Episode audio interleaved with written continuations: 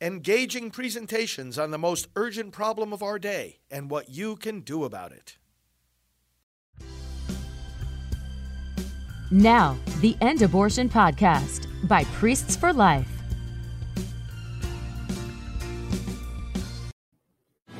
We are one movement, one people, one family, and one glorious nation under God.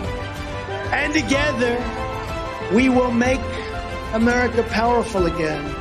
We will make America wealthy again. We will make America strong again. We will make America proud again. And we will make America great again. And that's exactly what we are helping all of you to do. I'm pro life leader Frank Pavone, director of Priests for Life. Welcome to Praying for America. Uh, friends, we're going to take a look at some of the dynamics in the 2024 elections in the presidential race, Senate, and House. We uh, are going to, uh, we always have to be thinking about these things, gaining new insights, talking with one another about it. Just want to throw a few thoughts into the mix, nothing fancy, uh, drawn from some articles uh, that I have here in front of me and as we always do on these programs, we bring all this to prayer, right? We bring this to the to the word of the Lord. And I want to use a, an interesting passage here that uh, comes at towards the end of the book of Job. Now, you know, God allowed Job to lose a lot of things, to undergo terrible sufferings. And uh, Job then uh, was trying to explain all of this, and and uh, and and many other people were giving him advice and giving him counsel. And finally in the end you know god is listening to all these people say all these things about why all this testing is happening of job. And then the lord answers at the end after job is uh, i mean job is very very very patient. Um, but he does but he does challenge uh, um, uh, what is happening here. And he in the end is confronted by God Himself. And that's the passage I want to read. It's the 38th chapter of Job. This is the beginning part of it.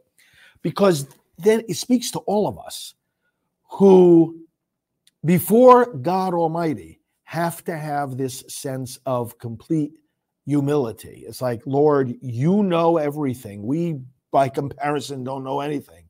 And uh, it's a powerful passage, especially as we encounter all this uncertainty about what's going on in America and the world and the volatility of our political life for reasons that we'll trace out in some of these articles. So let's put ourselves in the presence of the Lord and of his word. The Lord answered Job out of the whirlwind Who is this that darkens counsel by words without knowledge? I will question you, and you answer me. Where were you when I laid the foundation of the earth? Tell me if you have understanding. Who determined its measurements? Surely you know. Or who stretched the line upon it? On what were its bases sunk, or who laid its cornerstone? When the morning stars sang together and all the sons of God shouted for joy? Or who shut in the sea within its doors when it burst out from the womb? When I made clouds its garment and thick darkness its swaddling band, and prescribed limits for it, and set bars and doors, and said, Thus far shall you come and no farther, and here shall your proud waves be stilled. Have you commanded the morning since your days began, and caused the dawn to know its place, that it might take hold of the skirts of the earth, and the wicked be shaken out of it? It is changed like clay under the seal, and its features stand out like a garment. From the wicked, their light is withheld, and their uplifted arm is broken. Have you entered into the springs of the sea, or walked in the recesses of the deep? Have the gates of death been revealed to you, or have you seen the gates of deep darkness? Have you comprehended the expanse of the earth? Declare if you know all this. Let us pray. Lord, like Job, we are to come before you with humility. We do not know, we cannot probe the depths of your knowledge and wisdom. We are to be humble servants, quiet in your presence, listening far more than speaking.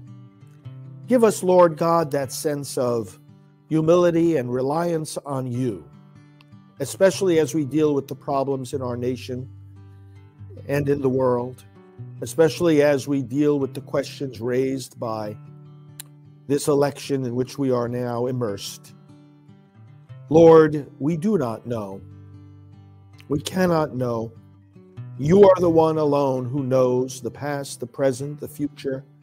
You are the one who can probe the human mind and heart and chart out the paths that we must follow. Give us humility, Lord God, and may we always have a thirst to learn from you. Instruct us by your Spirit. Give us knowledge and wisdom. We ask this through Christ our Lord. Amen. Well, you know, I've always recommended cookpolitical.com, and that's where I got these articles that I just want to share a few thoughts uh, about. Cook Political It's a great source for you for ongoing analysis of the, the current election season. Really, really good insights from top experts, not just statistical, there are statistical analyses there, but broader kinds of analysis, like I'm going to talk about here. Really, really helpful. And uh, for a very, what I think is a very reasonable uh, fee, you can be a regular subscriber. There's certain content there on cookpolitical.com that you can get uh, without charge.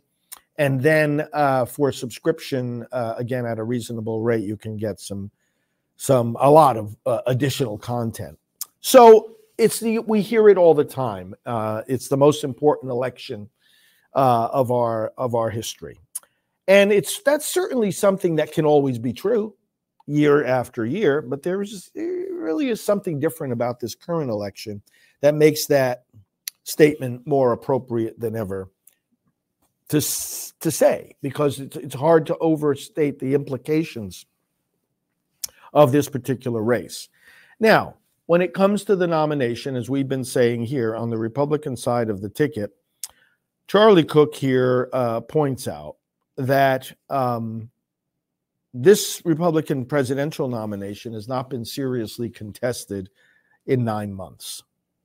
And uh, nothing short of an act of God is going to change the, the trajectory here that President Trump is on to win the nomination. And in fact, it looks like before any kind of criminal verdicts against him are handed down, or even before any trials take place, uh, that uh, he is going to have a clear majority of the delegates uh, to win the uh, Republican nomination.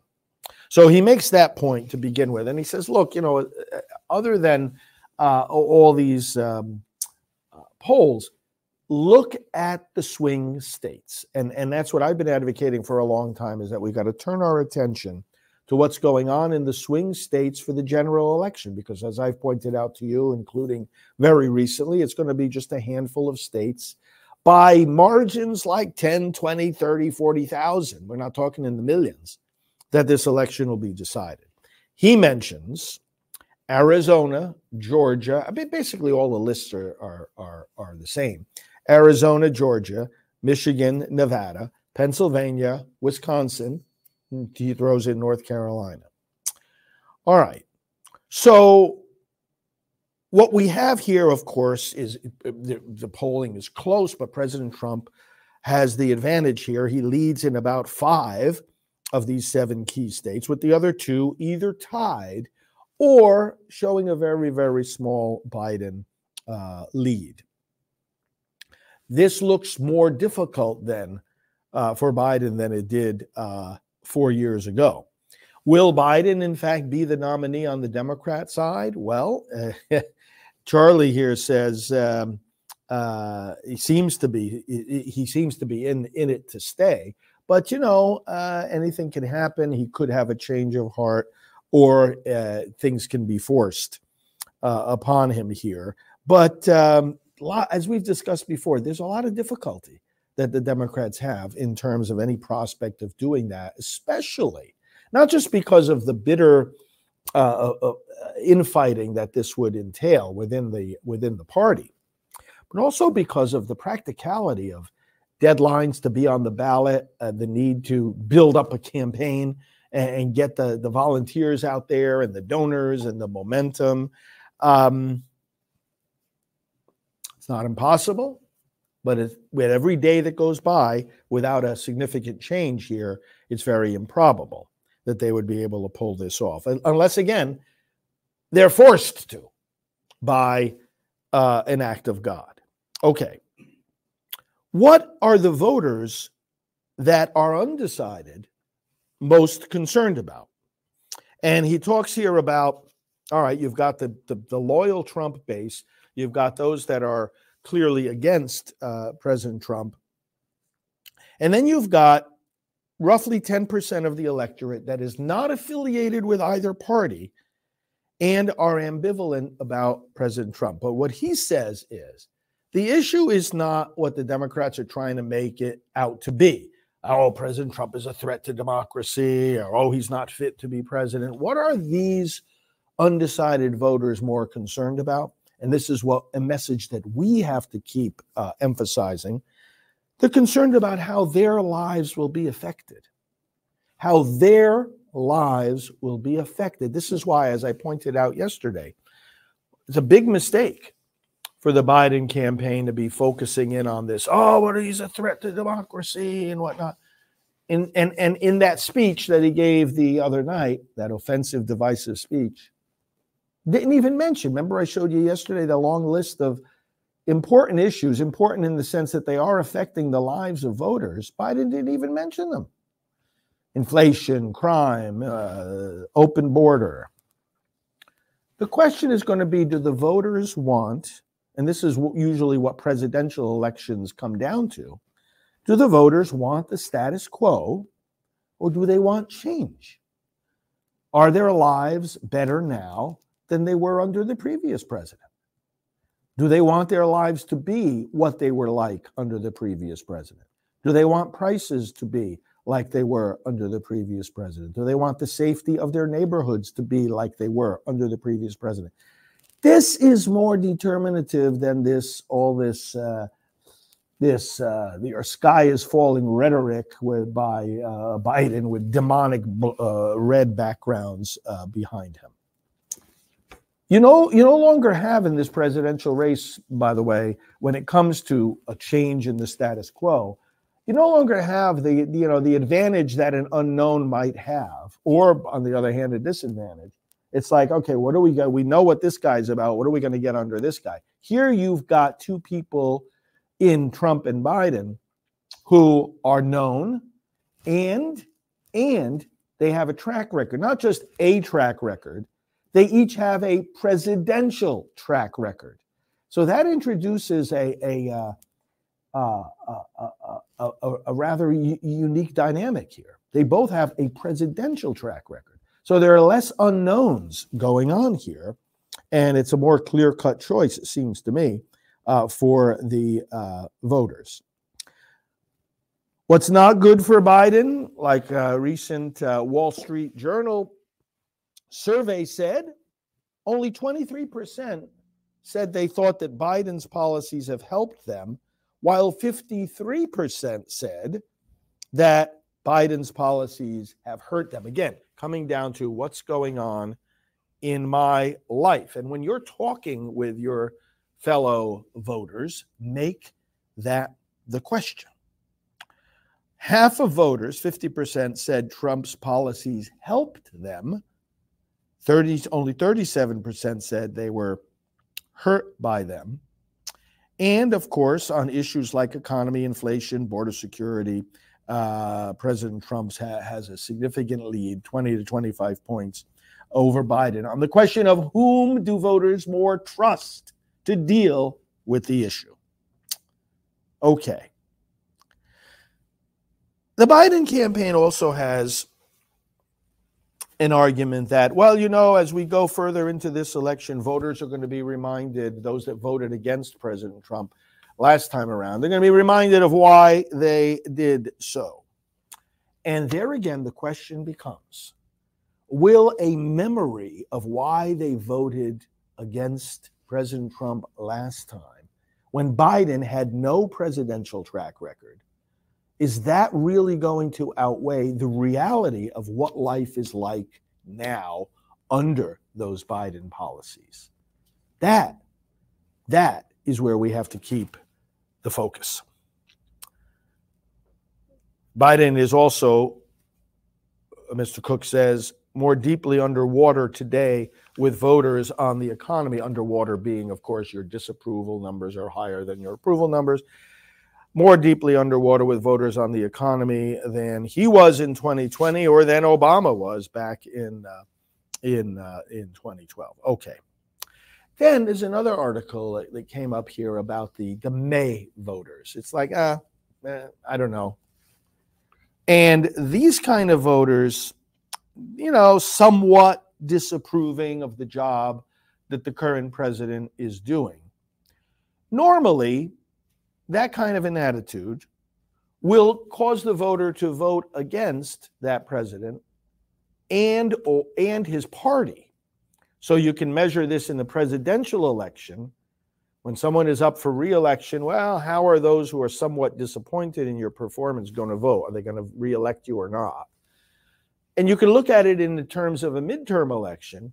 If in the midterms, you got that segment of voters that are somewhat disappointed with the job that the president is doing, will they support his party in the midterms? When, when we look at this last um, midterm, we saw an anomaly that even though you had voters somewhat disapproving many, of course, strongly disapproving, but among those somewhat disapproving, they still voted for Democrats.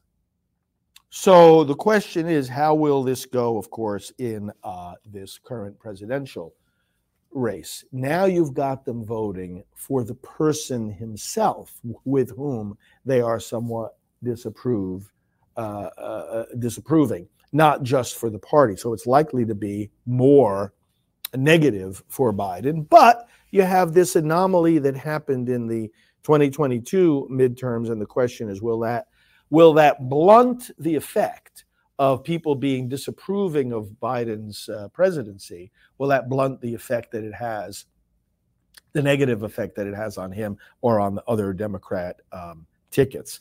That's what remains to be seen.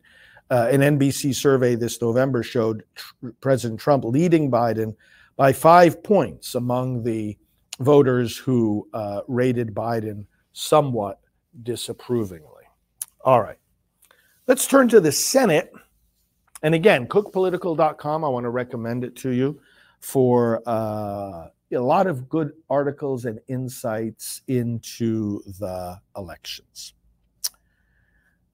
Basically, the Senate is back to 50 50 because Manchin has said he's not running. I mean, back to 50-50 in terms of the the uh, the election.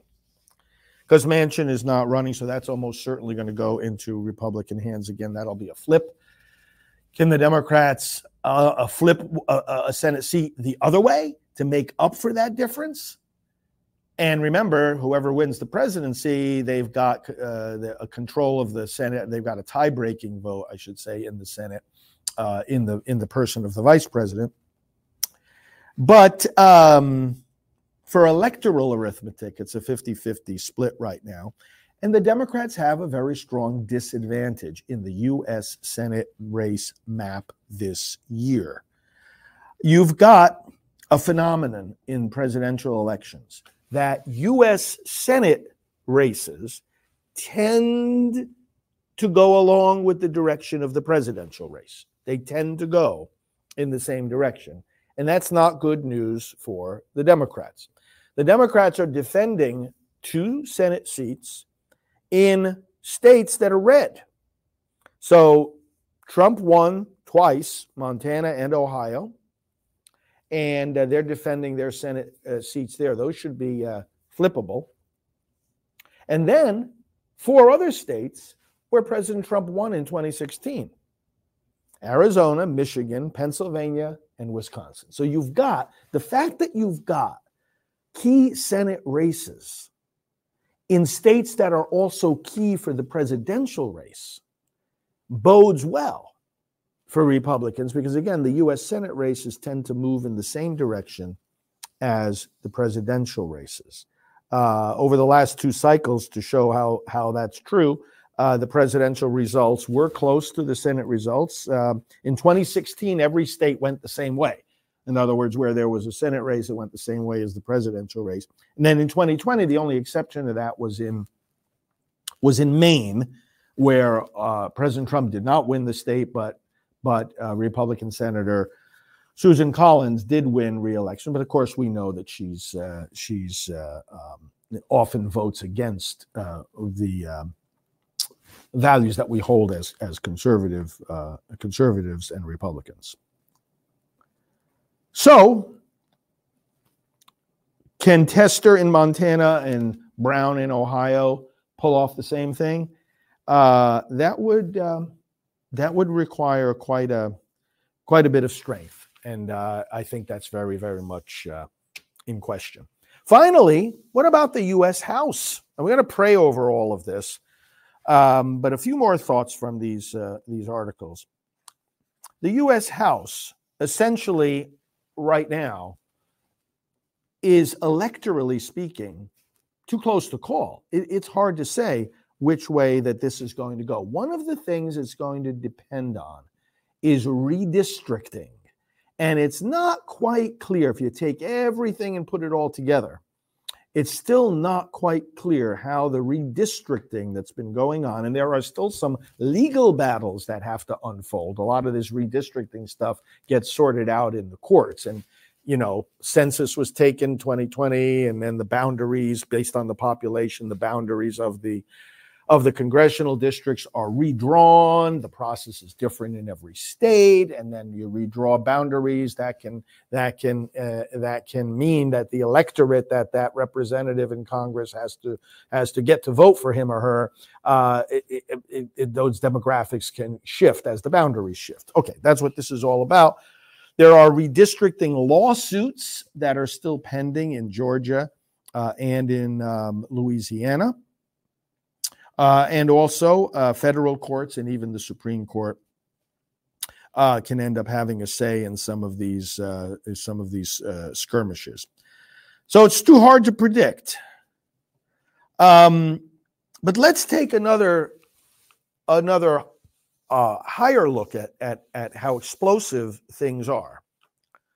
A little bit of history here. Let me just quote directly from this article. After the House flipped from Republican to Democrat back in 1953.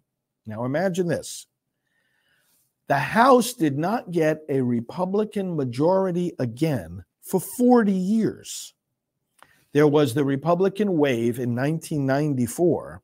Uh, this was uh, the Newt Gingrich during the during the uh, presidency, first term of President Clinton. But since then, since Clinton left office, in the dozen year, the dozen elections beginning in 2000, the House, which again hadn't changed for four decades, has changed hands four times 2007, 2011, 2019, 2023. And the Senate has flipped control five times during that period. So then the presidential elections, both in 16 and in 20, had trifecta outcomes. In other words, White House, House, Senate all went in the same direction. You know what this this means? And, and we talked about this when we've talked about the um, a theme that we're going to get back to when we've talked about the uh, electoral college. We've shown that you know the wisdom of the founders in requiring, um, uh, and also when we've talked about and explained in the U.S. Senate the importance of the uh, of the filibuster is that if you don't require more than a 50% plus one majority for deciding public policy, in certain circumstances at least, then you have this, uh, what this article calls, calls a whipsawing effect. That if you have a, a Democrat trifecta, you're going to get policies enacted pretty easily going all in one direction. Again, the filibuster is a check on that because now you require not just the control of the the control of the Senate should always be put in quotation marks because without 60 votes, you don't really have control. Um, but the point is, there are a lot of policies that, as these administrations change every four years, and the Senate uh, uh, can shift every every two years, you've got this complete reversal of policies on important matters. Look at the issue I deal with all the time, the abortion issue. You got very dramatic changes that can come overnight as to whether, for example, Planned Parenthood receives tens of millions of dollars of uh, extra of uh, tax money or whether uh, our money goes to fund abortion overseas. These are things that, you know, executive uh, power can change literally overnight. And on very important issues, I mean, after a while, it's not good as the American people are seeing this, this back and forth, back and forth in such a short window of time when people hardly even have a, a chance to build the kind of consensus uh, that they that they want to build. All right. It is possible, this article concludes, that with Trump, let me just read this, with Trump leading in many of the swing states that Biden won in 2020, as well as in the national poll averages. And that bodes very well because you're actually doing much better than the national uh, polling uh, will tell you. And the Senate very likely to flip into Republican hands, and the House basically a toss up right now. It's not hard to envision a Republican trifecta as a result of 2024. That would certainly go a long way to saving our country, reclaiming our liberty against the tyranny and the destruction that the Democrats have brought upon us. Let's turn back to prayer. Father, we uh, we once again put ourselves in the position of Job. We don't know the future, and Lord, we we don't even we don't even claim to understand the present without very, very, very humbly turning to you and saying, all our knowledge is is tentative. Lord, only you see exactly what is happening. Only you understand with profound and 100% truth what is going on. And that is why each day, Lord, as we read these articles, as we think these things through, as we consult with experts, as we conduct surveys, as we as we share insights with uh, all our fellow voters, we have to ultimately come to you on our knees. And like Job, put our hands over our mouths and say, Lord, you, you give us wisdom. You are our source of knowledge. May we always stay rooted, O oh God, in your word. May all, we always seek the guidance and inspiration of your spirit. Help us, Lord God, through these confusing times. Help us, Lord God, to know what we need to know and to do what we need to do to save this nation. We pray for one another, Lord God, and we bring together now all of our prayers, praises, and needs as we say the prayer that Jesus gave us. Our Father who art in heaven, hallowed be thy name. Thy kingdom come, thy will be done on earth as it is in heaven. Give us this day our daily bread, and forgive us our trespasses, as we forgive those who trespass against us Lead us not into temptation, but deliver us from evil. For thine is the kingdom, and the power, and the glory, forever and ever. Amen. Well, I hope this uh, discussion has been helpful to you. I always welcome your own uh, feedback, and uh, join me again tomorrow for more of Praying for America. This is Father Denis Wilde, Pastoral Associate of Priests for Life. Been in the organization for 25 years, and it's marvelous because I want to tell you today about financial support for one of our most effective pro life ministries in the world. Priests for Life has been leading the fight against abortion for decades. We are led by a strong and varied team of pro life activists and experts in mobilizing churches, electing pro life candidates, leading prayer efforts, publishing and broadcasting, healing the wounds of abortion, uniting pro life leaders in strategy, meetings, defending life in the international arena. All of this, Priests for Life does not receive church funding or government grants. We rely on you for individual donations. We have very high evaluations among charities and top security on our donation site, prolifegift.org. You can go there for a one time gift or to become a monthly donor, or you can call us at 321 500 1000. That's 321 500 1000. God bless you. Priests for Life, saving lives for over 30 years.